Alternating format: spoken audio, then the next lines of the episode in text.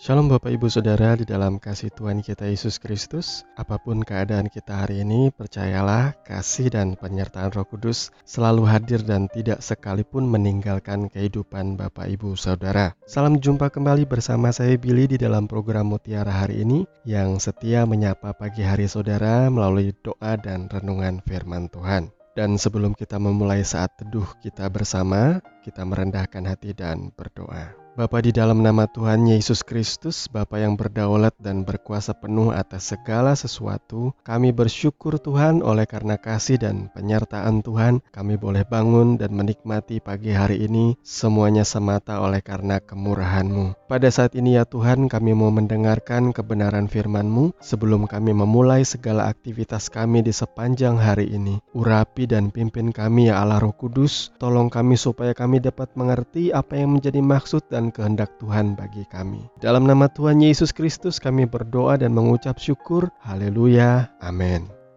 Renungan firman di kesempatan pagi hari ini akan mengangkat judul kedewasaan rohani. Dan nas firman Tuhan terambil dari Efesus pasalnya yang keempat ayat yang ke-11 sampai dengan ayat yang ke-15. Demikian firman Tuhan, dan ialah yang memberikan baik rasul-rasul maupun nabi-nabi, baik pemberita-pemberita Injil maupun gembala-gembala dan pengajar-pengajar untuk memperlengkapi orang-orang kudus bagi pekerjaan pelayanan bagi pembangunan tubuh Kristus. Sampai kita semua telah mencapai kesatuan iman dan pengetahuan yang benar tentang anak Allah, kedewasaan penuh dan tingkat pertumbuhan yang sesuai dengan kepenuhan Kristus, sehingga kita bukan lagi anak-anak yang diombang-ambingkan oleh rupa-rupa angin pengajaran, oleh permainan palsu manusia, dan kelicikan mereka yang menyesatkan tetapi dengan teguh berpegang kepada kebenaran di dalam kasih kita bertumbuh di dalam segala hal ke arah Dia, Kristus yang adalah kepala. Jadi lewat pembacaan firman Tuhan di kesempatan pagi hari ini kita bisa melihat bahwa Tuhan sudah memberikan lima jawatan untuk membangun tubuh Kristus, yakni rasul, nabi, pemberita Injil,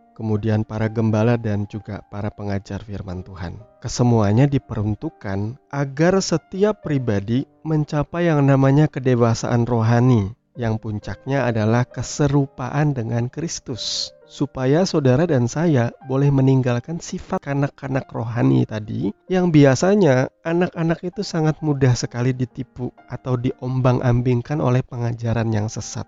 Tuhan kita memang menghendaki setiap umatnya jemaatnya bertumbuh semakin hari semakin serupa dengan Kristus. Bagaimanakah cara kita membedakan mana anak-anak terang, anak-anak Tuhan, dan mana anak-anak gelap atau anak-anak dunia? Kalau hidup kita menjadi semakin serupa dengan dunia ini, itu menandakan bahwa kita sedang berjalan ke arah yang salah atau pertumbuhan kita sudah stagnan bahkan mati. Tapi kalau kita dalam progres atau pertumbuhan yang benar, maka semakin hari saudara akan menjadi semakin serupa dengan pribadi Kristus. Karena ada benih ilahi di dalam hidup saudara. Benih ilahi di dalam saudara itu adalah benih yang tidak menyukai dosa. Yang kalau dia bertumbuh semakin hari, saudara akan semakin dimampukan untuk yang namanya menyangkal diri dan memikul salib. Semakin saudara dewasa di dalam Tuhan, saudara semakin menyadari bahwa hidup di dalam dosa itu sia-sia. Hidup di dalam dosa itu mengecewakan hati Tuhan. Hidup di dalam dosa itu tidak berkenan dengan Tuhan. Maka saudara akan memilih untuk hidup di dalam kasih Kristus, berjalan di dalam kebenaran firman-Nya.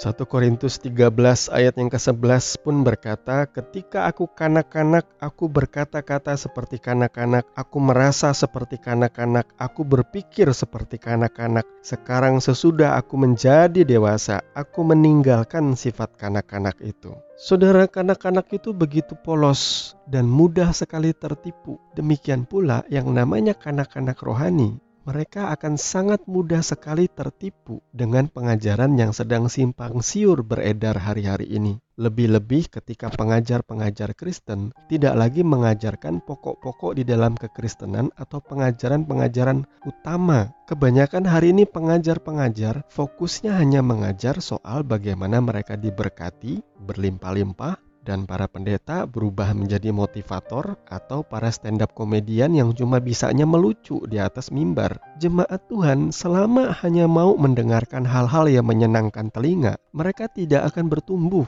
karena mereka hanya memakan makanan-makanan yang ringan. Bayi itu tidak selamanya meminum susu, sebab dalam pertumbuhan kita sebagai manusia, kita meminum susu itu hanya di awal-awal pertumbuhan kita. Dari kita bayi sampai sekitar umur 3 tahun atau 4 tahun. Kemudian setelah itu, manusia itu perlu yang namanya makanan keras. Makanya Ibrani pasal 5 ayat 13 dan 14 berkata, sebab barang siapa masih memerlukan susu, ia tidak memahami ajaran tentang kebenaran, sebab ia adalah anak kecil. Tetapi makanan keras adalah untuk orang-orang dewasa yang karena mempunyai panca indera yang terlatih untuk membedakan yang baik daripada yang jahat. Saudaraku, hari-hari ini ada begitu banyak pengajaran yang sesat yang terlihat memiliki casing yang bagus, yang baik tetapi di dalamnya adalah dusta, kebusukan, dan kebohongan. Bahkan, maaf kata, di dalam gereja juga ada begitu banyak pengajaran-pengajaran yang keliru, yang bukan berdasarkan eksegesis atau suara firman yang sejati, tetapi eisegesis ketika pendeta-pendeta memasukkan doktrinnya dan memaksakan firman Tuhan berbicara sesuai dengan pemahamannya dia. Jadi bukan pemahaman firman Tuhan yang sedang berbicara kepada jemaat, tetapi jemaat begitu mudahnya percaya karena mereka masih kanak-kanak rohani. Orang yang sudah dewasa di dalam Tuhan, mereka bisa membedakan mana pengajaran yang dari firman Tuhan yang sejati, mana pengajaran yang hanya dari pemahaman manusia dengan tujuan-tujuan mereka yang hanya memikirkan keuntungan belaka. Mari saudaraku yang dikasih Tuhan, saya mengajak kita semua boleh semakin hari semakin bertumbuh di dalam kebenaran sehingga saudara boleh meninggalkan sifat kanak-kanak dan mulai bertumbuh semakin hari semakin serupa dengan Tuhan Allah Bapa kita di dalam Yesus Kristus. Tuhan memberkati firman-Nya, mari kita berdoa. Bapa Surgawi, di dalam nama Tuhan Yesus Kristus, kami mengucap syukur kepadamu Tuhan atas bimbingan kuasa roh kudus yang mengajar dan memimpin kami sehingga kami boleh memahami dan boleh menyelidiki hati kami. Apakah kami masih dan sedang bertumbuh di dalam Tuhan? Karena kalau kami tidak bertumbuh, Tuhan tolong kami agar kami boleh bertobat dan meninggalkan cara hidup kami yang lama. Terima kasih ya Bapa. Di pagi hari ini, sebelum kami memulai segala aktivitas kami, Tuhan kami berdoa kiranya kasih dan sukacita Roh Kudus memberikan kami ide hikmat di dalam segala hal agar kami boleh berhasil dan beruntung di dalam segala sesuatu yang kami kerjakan. Berkati dan kuduskan segala pekerjaan usaha kami Tuhan. Tuhan kami berdoa, tolong agar apa pun yang kami kerjakan boleh menjadi saluran berkat bagi kehidupan kami maupun sesama kami. Tuhan kami juga berdoa agar kami dimampukan untuk mengelola usaha kami dengan baik dan penuh tanggung jawab serta kami juga boleh mengelola keuangan kami, gaya hidup kami supaya kami dijauhkan dari kegagalan dan kebangkrutan. Kami juga berdoa Tuhan bagi keluarga-keluarga Kristen di mana pun mereka berada agar selalu dilimpahi suasana harmonis dan sejahtera di dalam setiap rumah tangga. Mereka dijauhkan dari dosa perselingkuhan dan perceraian. Bagi setiap anak-anak muda, anak-anak yang takut akan Tuhan, mereka senantiasa diajar menghormati orang tua dan dijauhkan dari segala pergaulan yang buruk. Mereka diberikan umur panjang di dalam sukacita dan kebahagiaan. Terima kasih ya Tuhan, kami serahkan segala dan kerinduan kami hanya di dalam tangan-Mu dengan penuh ucapan syukur. Di dalam nama Tuhan Yesus Kristus kami berdoa. Haleluya.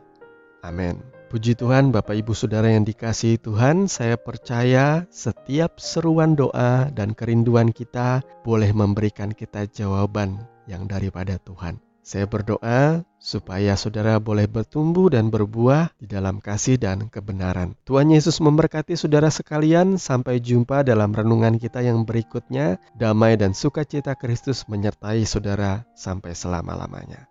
Shalom.